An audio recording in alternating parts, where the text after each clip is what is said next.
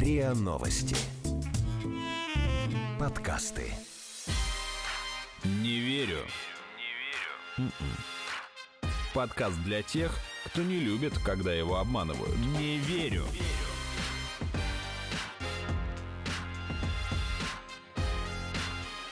Не верю. Всем привет! Это подкаст о фейках «Не верю», а мы его авторы и ведущие Наташа Шашина и Игорь Кривицкий. Что-то у нас с каждым выпуском титула все больше, мы теперь еще и авторы. Ну, это же правда. Нет, я знаю, да, но как-то скромность мы теряем с тобой на каждом шагу. Напомню, что в этом подкасте мы обсуждаем фейковые новости и те, которые нам показались страшными или забавными. Кроме того, мы пытаемся разобраться, что толкает людей придумывать и распространять фейки, а также пытаемся выяснить, по каким признакам можно понять, что вас пытаются обмануть. В начале каждого выпуска у нас короткий короткий блиц, где мы спрашиваем, в какие новости вы могли бы поверить, а в какие нет. Ну и сегодня... Сегодня мы решили провести его с нашей слушательницей Аленой из Иркутска, которая прислала нам несколько новостей из своего города. Алена, здравствуйте. Здравствуйте. Вы готовы? Да. Хорошо. Блиц. Скорость без границ. Итак, в России ввели выплаты за продолжительный брак. За 50 лет в браке можно получить 50 тысяч рублей. Алена, верите или нет? Нет, не верю. Добровольцам, на которых будут испытывать вакцину от коронавируса, заплатят по 148 тысяч рублей. А, я слышала что-то про добровольные исследования, вот это вот участие, но про выплаты ничего нет. Мне неизвестно. То есть верите или нет? Ну, думаю, нет. В интернете можно купить билеты на суд Ефремова за полмиллиона рублей каждый. Нет, я думаю, это чья-то шутка. Ким Чен Ын передает все больше полномочий своей родной сестре, и, возможно, он находится в коме. Нет, я думаю, это уж не первая кома Ким Чен Ына. Не первая, не последняя. Все эти, а также и другие темы мы обсудим в этом выпуске. Но давайте, пока Алена с нами на проводе, не будем отнимать у нее время от работы или от отдыха. И начнем, собственно, с этих историй. Ален, я так понимаю, что в Иркутске по соцсетям сейчас ходят сообщения о неком страшном маньяке, да? Да, действительно. Можете рассказать поподробнее? Да, есть какие-нибудь э, приметы у этого маньяка и насколько это все похоже на правду? И в чем его маньячизм заключается? Он убивает людей, он преследует людей, он раздевается перед людьми. Маньяки разные бывают, знаете ли? Ну, вообще, я не знаю, как в других городах, но у нас тема маньяка вообще очень такая любимая. Я сколько себя помню, буквально, наверное, с детского сада, с начальной школы, постоянно ходят какие-то такие новости, я не знаю, слухи, что где-то какой-то маньяк объявился, где-то кто-то там хватает детей. Вот это прям самая любимая байка была в детском лагере. Я сколько ездила без маньяка, никогда ни разу вот не обходилась. И несколько дней назад одна к нам с мужем пришло сообщение от свекрови, что вот снова какой-то появился страшный мужик, который ездит на машине, на пикапе, хватает детей, что там якобы уже кого-то нашли. Вот, вот короче, такой кошмар, не пускайте детей гулять. Здравствуйте. В Новоленина объявился маньяк достоверных источников. На вид мужчине 35 лет с наколкой на ноге. Разъезжает по частному сектору на сером пикапе и просит детей в возрасте 7 лет показать ему дорогу. Якобы заблудился. Есть уже жертвы. Мальчик и девочка в возрасте 7 лет найдены на озере, оба изнасилованы и убиты, с мусорными мешками на головах. Одна девочка числится без вести пропавшей. Проведите беседу с детками. Но я так понимаю, что там никакой конкретики не было, чтобы было понятно, что это реальная история. Ни фамилии, ни фотографий, ни характеров э, увечий, то есть никакой вот такой вот около хотя бы полицейской сводки. Ну, что-то такое было, то есть конкретика, что это именно наш район города, где мы с мужем живем с нашими детьми, что это вот именно там, что это в каких-то тут озерах, тут действительно есть озера немножко вот какие-то не очень популярные, mm. по-моему. Ну, mm-hmm. что детей там прям душат, там пакет на голову надевают, то есть очень так пугающие заметки. Mm-hmm, понятно. И вы в эту новость верите? Mm-hmm. Я сейчас ну, не, не, не смеюсь, ничего, я просто спрашиваю, верите ли вы в нее или нет, и ну, если да, почему? С моим опытом, вот сколько я слышала разных историй про маньяка, это вот прям нет. Это очень сомнительно, потому что постоянно что-то такое вот ходит. Я не знаю, знаете, как испугался сам, напугай другого. Да-да-да-да. Алена, вот вы писали, я так понимаю, что у вас была история, когда вашего папу приняли за маньяка. Да, это была забавная история. Тоже так странно случилось. Рассказать, да? Да. Желательно, если, если вы не против. А, хорошо. Я просто несколько дней назад вышла из дома, и меня вот прямо у подъезда поймала какая какая-то незнакомая женщина подбегает и говорит, вот, девушка, ваша дочка гуляет на улице одна. Я говорю, ну, Я говорю, не знаю, говорю, а что случилось-то? Ну, да, у меня дочка бывает иногда, случается, гуляет одна. А что случилось там? Говорит, ну вот, я только что видела, как ваш ребенок с каким-то страшным мужиком в джинсовой рубашке, в красном галстуке, лысый. В общем, что они куда-то шли и что-то там обещали друг другу показать. Вы представляете, какой ужас? Вы знаете, где сейчас ваш ребенок? И мне пришлось ее успокоить, сказать, что да, я знаю, где мой ребенок. Вот буквально минут 10-15 назад мне звонил мой папа и сказал, что они пойдут в магазин. А вот этот страшный лысый мужик в красном галстуке — это мой папа. Это просто дедушка гуляет с внучкой. А, папа, если ты нас слышишь, не слушай странных женщин на улице, ты классный, у тебя есть свой стиль, я тебя сразу опознала. И что, в общем, я ее а, успокоила, эту женщину, нам пришлось познакомиться, она сказала, что спасибо, спасибо, что вы меня вот остановили, потому что мы с мужем уже готовились вот заводить машину и ездить по дворам искать их, что вообще происходит. Нет, слушайте, смех смехом на самом деле, а эту женщину, ну, лично я бы ее похвалил на самом деле за бдительность и наблюдательность, потому что, ну, то есть она-то не знает, что это ваш отец, она видит видит действительно, что какой-то ну, взрослый мужчина уводит куда-то маленького ребенка. И, собственно, вот такой вопрос. Вы говорите, что часто у вас всплывают какие-то истории про маньяка, а ни одна из них не оказывается правдой, но тогда, получается, может случиться ситуация, когда объявится реальный маньяк, ну, если вдруг, не дай бог, конечно, и в это никто уже не поверит, то есть будет как с тем мальчиком, который кричал «волки-волки». Ну, вообще, да, очень похоже, потому что даже когда я получила сообщение от свекрови, я все равно залезла на сайт МВД, все равно перепроверила, я ни одной новости не нашла, ну, никаких сообщений о том, что что-то где-то вот происходит. Ну, легкое такое ощущение, как в кино, что вот где-то, где-то нас обманывают, где-то что-то, что-то не договаривают, потому что все слишком страшно. Вот, дорогие слушатели, Алена в новость сходу не верит, но и не отмахивается. Алена лезет на сайт специальный, на сайт органов и проверяет информацию. Алена умная, будьте как Алена. Ой, спасибо. Мне кажется, есть и польза, на самом деле, от подобных сообщений. По крайней мере, в очередной раз поговорить с детьми о том, что не стоит им разговаривать с какими-то там незнакомыми мужчинами, а уж тем более там садиться в их машину. То есть, с одной стороны, вот эти истории про маньяков — это часто страшилки, в которых много мифологии. Но, а с другой стороны, они иногда действительно имеют под собой основания. Например, была в Челябинске в 80-е годы еще такая легенда про маньяка, который якобы хотел убить 40 мальчиков, 40 девочек, девочек, 40 мужчин и 40 женщин. И действительно, ну, как бы понятно, что да, это, наверное, преувеличение и страшилка, но в криминальных хрониках э, тех лет действительно были упоминания серии жестоких убийств. А Именно еще... вот в том районе, про который это говорилось. Ну, вообще, на самом деле, в середине 80-х же были масштабные амнистии заключенных. То есть, возможно, эта легенда была запущена скорее для профилактики. Ну и мне кажется, в принципе, это работает. Не верю.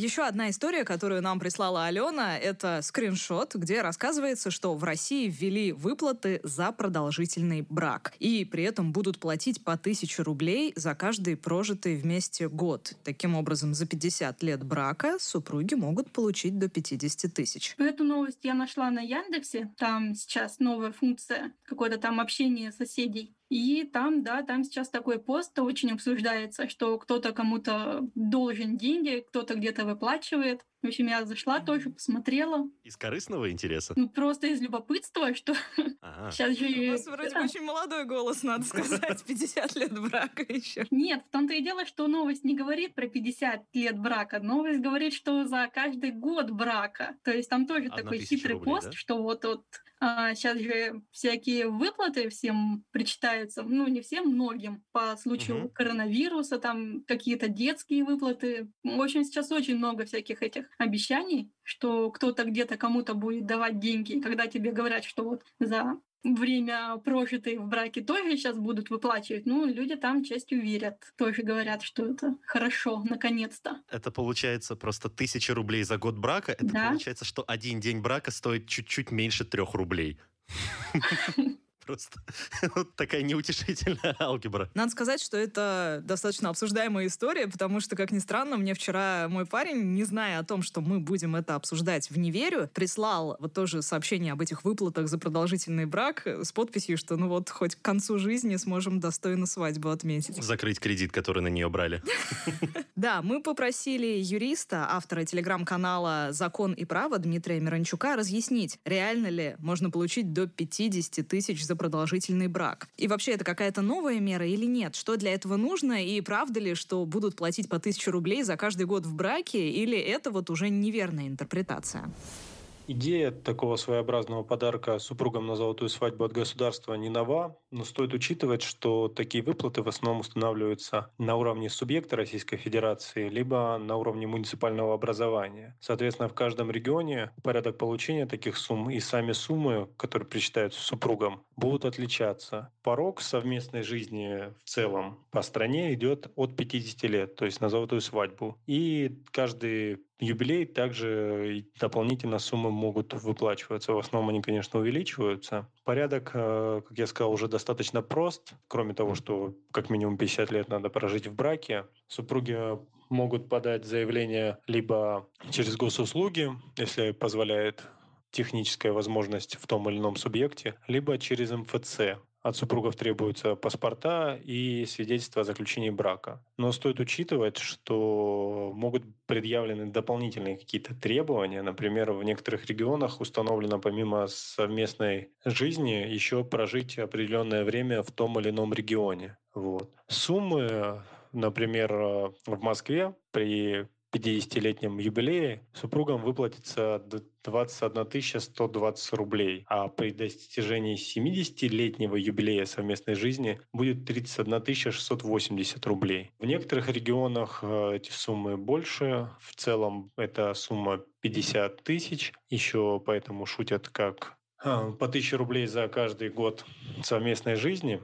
Но это условно так, но это не так, потому что единовременная выплата, она и поэтому единовременная и выплачивается только один раз. А моему дедушке полагается больше, потому что, как он любит говорить, у него каждый год с моей бабушкой считается за два.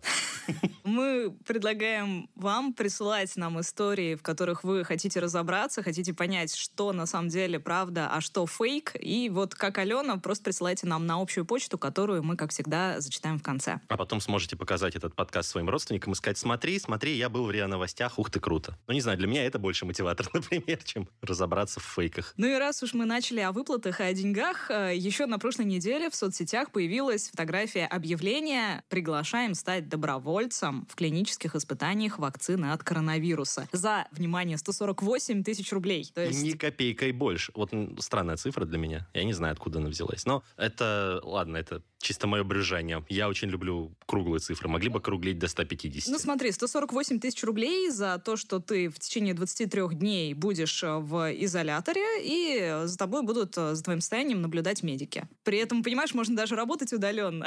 Три недели ни с кем не общаться, а за мне, мне еще за это и доплатят? Там был... Где можно записаться? А записаться, ну, по идее, согласно этому объявлению, можно по мобильному телефону. Там, значит, был указан номер и контактное лицо некая Зоя Гинько. Ну, правда, я попробовала ей позвонить, но вот что получилось. Ящик переполнен. Абонент получит уведомление о звонке по СМС. Любопытно, что фотографии этих объявлений не только широко разошлись по соцсетям, но их даже расклеивали в разных городах. А в частности, в Петербурге, например. То, что были обещаны такие деньги, но при этом по номеру никто не отвечал, ну, естественно, это породило подозрение, что, наверное, это какая-то мошенническая схема. Только непонятно, правда, в чем мошенничество-то заключается. Да, понимаешь, да, Зоя Гинько — это на самом деле вполне реальный медик, поскольку ее упоминание можно найти в научных журналах по эпидемиологии, вакцинации, и она является врачом-инфекционистом перфекционистом э, МСЧ, ну, то есть медсанчасти, номер 163, которая выполняет госзаказы для Новосибирского центра вирусологии и биотехнологии «Вектор». А, того самого. Да. А начальник этой медсанчасти Владимир Кузубов рассказал журналистам «Комсомольской правды», что это объявление действительно было, но только добровольцев они набирали в Новосибирске и еще в июле. И сейчас уже некоторые готовятся в выписке, но а вот почему-то это объявление стало ходить по соцсетям вот в середине августа, уже к концу. Мне все-таки больше интересно, а правда ли, что за это платили 148 тысяч рублей? Мне тоже это стало очень интересно. Это же как три золотых свадьбы, Наташа. Мне тоже стало очень интересно, и я спросила об этом журналистку «Комсомольской правды» Новосибирск Анну Пашагину, которая сама в рамках журналистского эксперимента пыталась стать волонтером и своими глазами видела предлагаемый договор. А, мои коллеги готовили материал про вектор, да, и в ходе там разговора с сотрудниками узнали, да, идется, что ведется набор. Вот она есть горячая линия, на которую можно позвонить и записаться. Вот я решила как раз и написать материал, да, хороший для нашего сайта, для газеты, ну и попробовать на себе, а вдруг пройду. То есть чем, как говорится, черт не шутит, да. А я, получается, позвонила на эту горячую линию, записалась, и мне позвонили там спустя недели три, наверное, сказали, все, нужно быть там 7 часов на проходной у Вектора. На первый этап на обследовании. Э, я туда приехала, прошла обследование врачей, и перед этим мне дали посмотреть договор добровольца, который выдают каждому, кто туда приходит, и там 28 листов, да, расписано все от и до, то есть что это за вакцина, из чего она состоит, все побочные эффекты, которые от нее уже вот выявлены на сегодняшний день. И вот прописано как условие, да, что всем участникам платится 148 тысяч рублей. То есть э, и еще, я так понимаю, кормят. Ну да, кормят там пятиразовое питание, насколько я знаю, есть спортзал, там тренажеры стоят, ну то есть все хорошо. Единственное, минус, что с родственниками не зависит. Только по телефону, там, по скайпу, по фейскайму, кому как удобно. А вот скажите, а это было в июле, я так понимаю, или когда? То есть вот э, этот набор, он уже завершен? Он уже завершен, добровольцы уже лежат, и если мне не изменяет память, то, по-моему, даже был август месяц. Вот не, не так давно было. Ага, понятно. То есть записалась я в июле, да, а уже вот 86 добровольцев лежат, которых отобрали. 14 просто в первом потоке уже прошли давно, они там уже лежали на тот момент, когда мы проходили вот отбор, а 86 человек сейчас собрали, чтобы было ровно 100.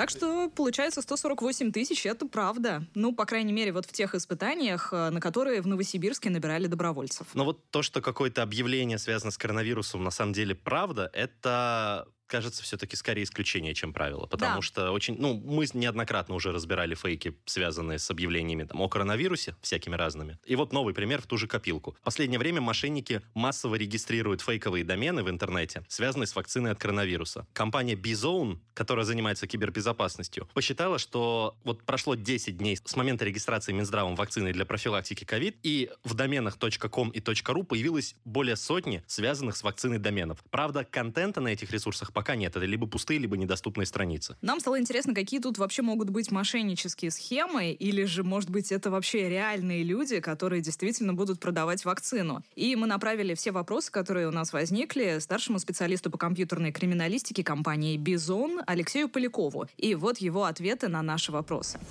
Много ли фейковых доменов, связанных с вакцинами от коронавируса, уже зарегистрировано? И как специалисты понимают, что они именно мошеннические? За период с 11 по 25 августа в зонах .com и .ru было выявлено 152 домена, содержащих в имени подстроку вакцин и имеющих отношение к коронавирусу и вакцине. Для выявления именно мошеннических доменов есть ряд признаков. Самый простой – так называемый type squatting, когда происходит регистрация доменных имен имен, близких по написанию к популярным и известным. Например, в домене google.com добавлена вторая буква L. Следующие признаки – это дата регистрации и страна регистрации. Специалистами проверяется, как давно домен используется. Часто такие мошеннические домены имеют срок жизни от дня до пары недель. Помимо этого важна страна регистрации. С большой долей вероятности официальные домены будут зарегистрированы на территории РФ. Ну и самый главный критерий – внутреннее наполнение сайта.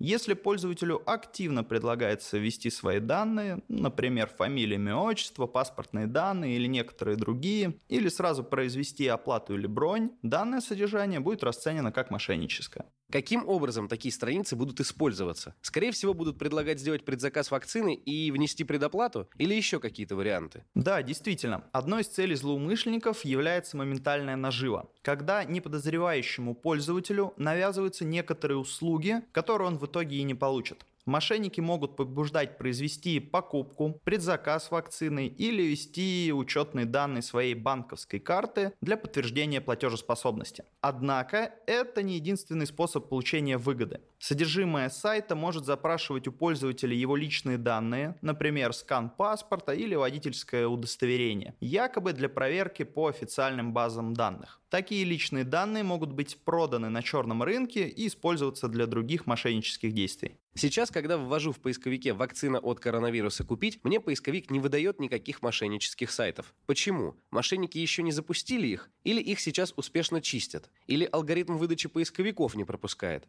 Мошенники идут в ногу со временем и хватаются за любые хайповые истории. Поэтому и эта тема не обделена их вниманием. В то же время специалисты по кибербезопасности ведут постоянный мониторинг активности злоумышленников и выявляют такие мошеннические сайты. Домены оперативно блокируются, дабы оградить пользователей от опасности потери личной информации или финансов. Ну и поисковики все же нацелены на выдачу наиболее популярных сайтов по выбранной тематике, а фейковые домены не имеют должного охвата пользователей. А может ли быть, что это все же не мошенники, а реально люди, у которых есть доступ к вакцине, и они могут ее продавать? Ситуация двойственная. Теоретически такой сценарий, конечно же, возможен. В частности, некоторые из выявленных подозрительных доменов прошли регистрацию, однако они не содержали никакой информации. Это может быть связано с тем, что организации, которые официально будут поддерживать процесс вакцинации, зарезервировали эти доменные имена для последующего использования. Однако утверждать это со стопроцентной уверенностью нельзя. Я бы относился к ним с осторожностью. Когда же будет объявлен список организаций и их сайтов, которые вправе проводить вакцинацию, вакцинацию, мы все о них узнаем.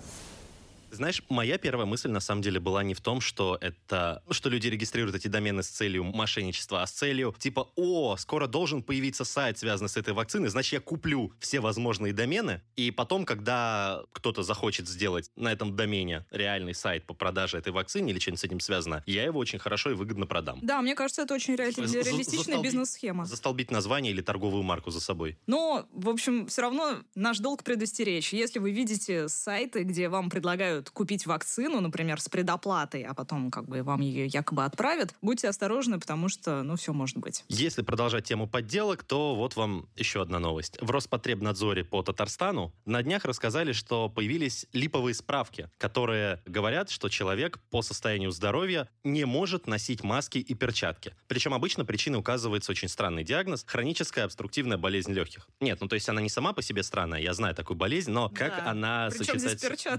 Да, да, вот, вот речь именно об этом. Это очень большой вопрос. Причем, ну, на той конкретной справке, которая появилась в интернете, не было ни печати учреждения, не было печати учреждения, но зато стояла печать врача. Правда, этот врач э, там был указан как индивидуальный предприниматель. Так что имейте в виду, если кто-то вам предлагает оформить такую справочку, чтобы там не носить маски и перчатки, ну, это, скорее всего, мошенничество и подделка, которая будет легко раскрыта. Так что за фальшивыми справками обращайтесь только к проверенным врачам.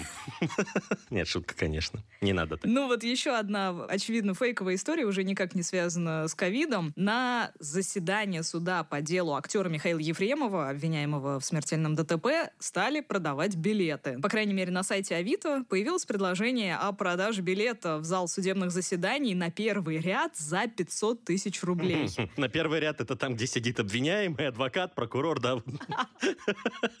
Но сейчас это объявление Совета уже удалено, однако его, ну, можно найти все еще в кэше сайта. Даже в пресс-службе Пресненского суда Москвы это прокомментировали и сказали, что информация о продаже судом каких-то билетов, естественно, является недостоверной. Естественно. Ну, правда, я видел даже шутки, что на этот суд э, хорошо бы продавать билеты в цирковых кассах. Да, и потом, какие билеты? Они, как обычно, все отобьют на сверхдорогой Кока-Коле и попкорне, как оно всегда бывает. О том, как стоит относиться к таким фейкам, комментарий для нашего подкаста от телеграм-канала «Кремлевская прачка». Его озвучил наш коллега.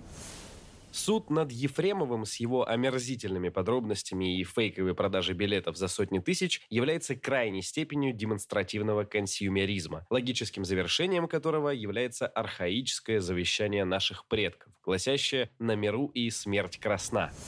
Все-таки, мне кажется, нужно немножко перевести комментарии прачки на человеческий язык про вот этот демонстративный консюмеризм и э, на миру и смерть красна. Ну, в общем, прачка имеет в виду, что вот этот... Мы предполагаем, что прачка Ладно. имеет в виду, если опустить тот очевидный факт, что они нас троллят, потому что на самом деле комментарий был в два раза длиннее, и там были слова, которые в три раза длиннее, чем вот эти непонятные слова. В общем, вот это вот все судилище, которое немного действительно напоминает спектакль, э, и вот это даже продажа билетов на это, как на последнюю гастроль, ну, это уже уже как-то совсем, не знаю, как шоу «Большая стирка». В общем, вот такой вот э, потребительский ажиотаж вокруг этого. Это сейчас было, Наташа, еще более черно, чем даже я привык шутить, потому что последняя гастроль Михаила Ефремова. Уф! Не верю. Не верю.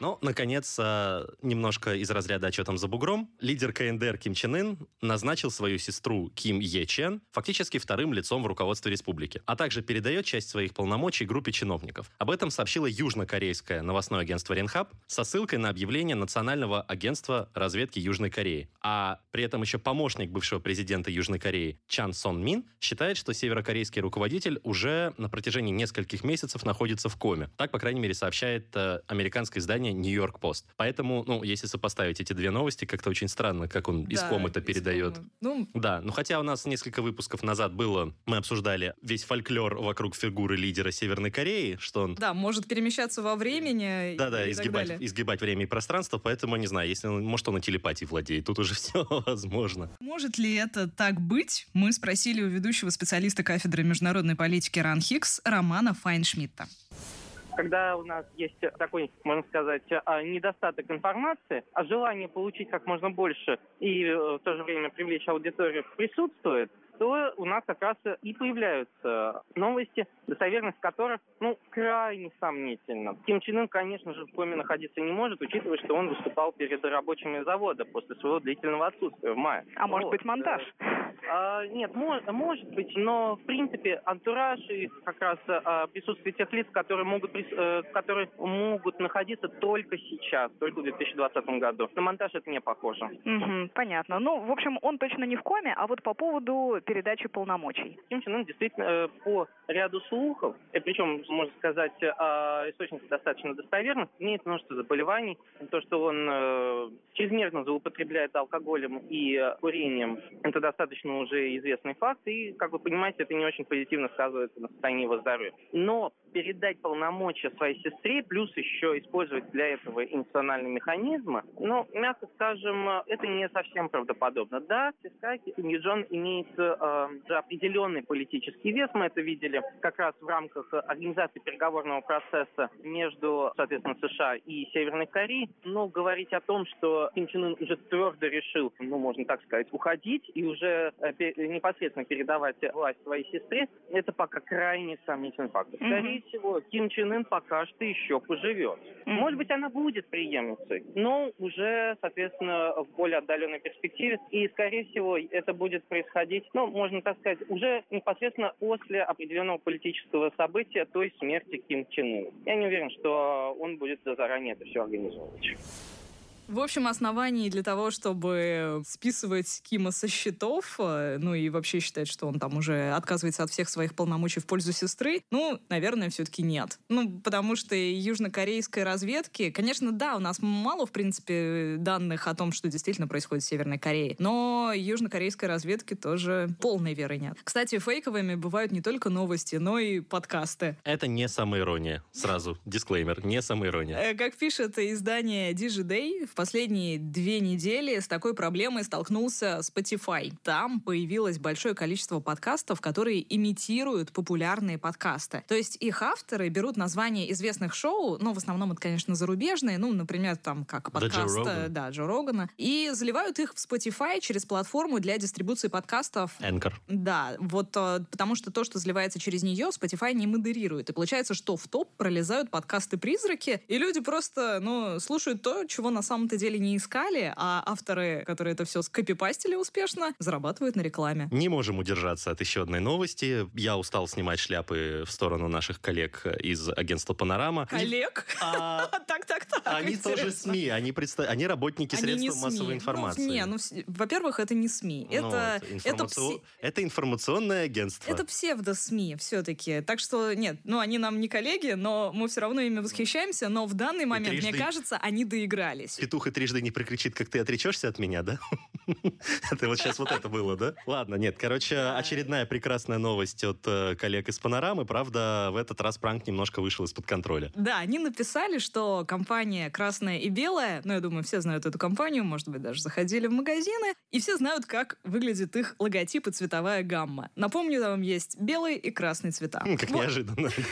Якобы эта сеть поддержала протесты в Беларуси. Ну, по крайней мере, так написала Панорама, и в заметке даже там сказано, что владелец владелец «Красного и белого» поблагодарил протестующих за бесплатную рекламу цветов в сети и даже сказал, что жаль, что наши пиарщики до этого не додумались, а если флаг нашей компании станет государственным в Беларуси, это вообще будет прекрасно. А вот доигралась панорама ровно потому, что на самом деле владелец сети воспринял эту идею абсолютно по-другому. Сейчас э, «Красное и белое» потребовало от панорамы удалить эту заметку и угрожает в противном случае подать в суд, отмечая, что материал, цитирую, наносит репутационный вред компании. Компания вне политики и не поддерживает ни одну из сторон в белорусском конфликте. Конец цитаты. И действительно же, ведь подобные фейки, пусть и сатирические, они могут повлиять на отношение к компании. Ну, мало ли кто там как бы как к событиям в Беларуси относится. Ну да. Ну и более того, мы знаем, что новости панорамы очень довольно часто принимают за чистую монету. Так что... Да, и в ближайшее время мы решили сделать отдельный выпуск о том, как фейковая новость может привести к разорению и крушению бизнеса, ну и, в принципе, просто негативно повлиять на Чью-то дела репутацию. компании. Да. Ей самореклама. Ну и давай подведем итоги этого выпуска. А чего бы не подвести?